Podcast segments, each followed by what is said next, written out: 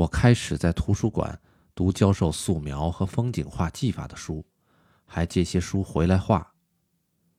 当时旭川不是没有教画画的老师，但我一是没钱交学费，二是觉得自己多加练习也能自成一派，不用特意去学。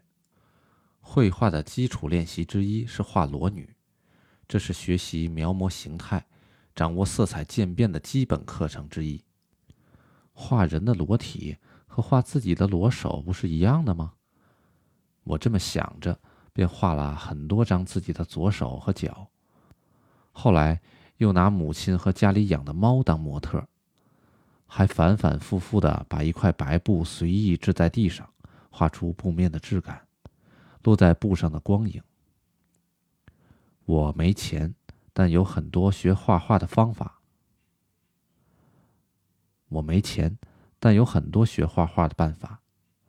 我还常去旭川近郊一个叫美英的地方，在那里的小山丘上写生。把加了约莫一百张纸的画板用铁丝固定在自行车把上，边骑边画郊外的风景。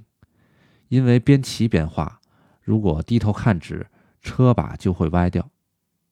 我用这个办法强迫自己作画时不看画纸，抓住云朵快速移动的瞬间和太阳落山的刹那，就这样画了很多张。我想画出田边三重松画集中那样的风景，于是蹬着自行车，将眼前移动的风景当做三重松看到的风景，专心致志地画。总之，那时我画了很多。一心想快些掌握绘画的技法，身上总带着铅笔和蜡笔，走到哪儿画到哪儿，仿佛只有画画才能证明自己活着。就在这时，一个从旭川考去东京读大学的朋友与我联系，说他租了房子，有一间空屋，问我要不要去东京。虽然我喜欢旭川。但到东京去，也许对学习画画有帮助。我可以边工作边学画，也有展示自己作品的机会。到东京去，可能学得更快。就在身未动，心已远的时候，命中注定我会喜欢的那个女人出现了。这下可不得了，我不能再像以前那样吊儿郎当的过日子了。在遇见她以前。我只是一门心思想当个画家，自个儿闷头苦学，没考虑过现实的能赚钱的工作。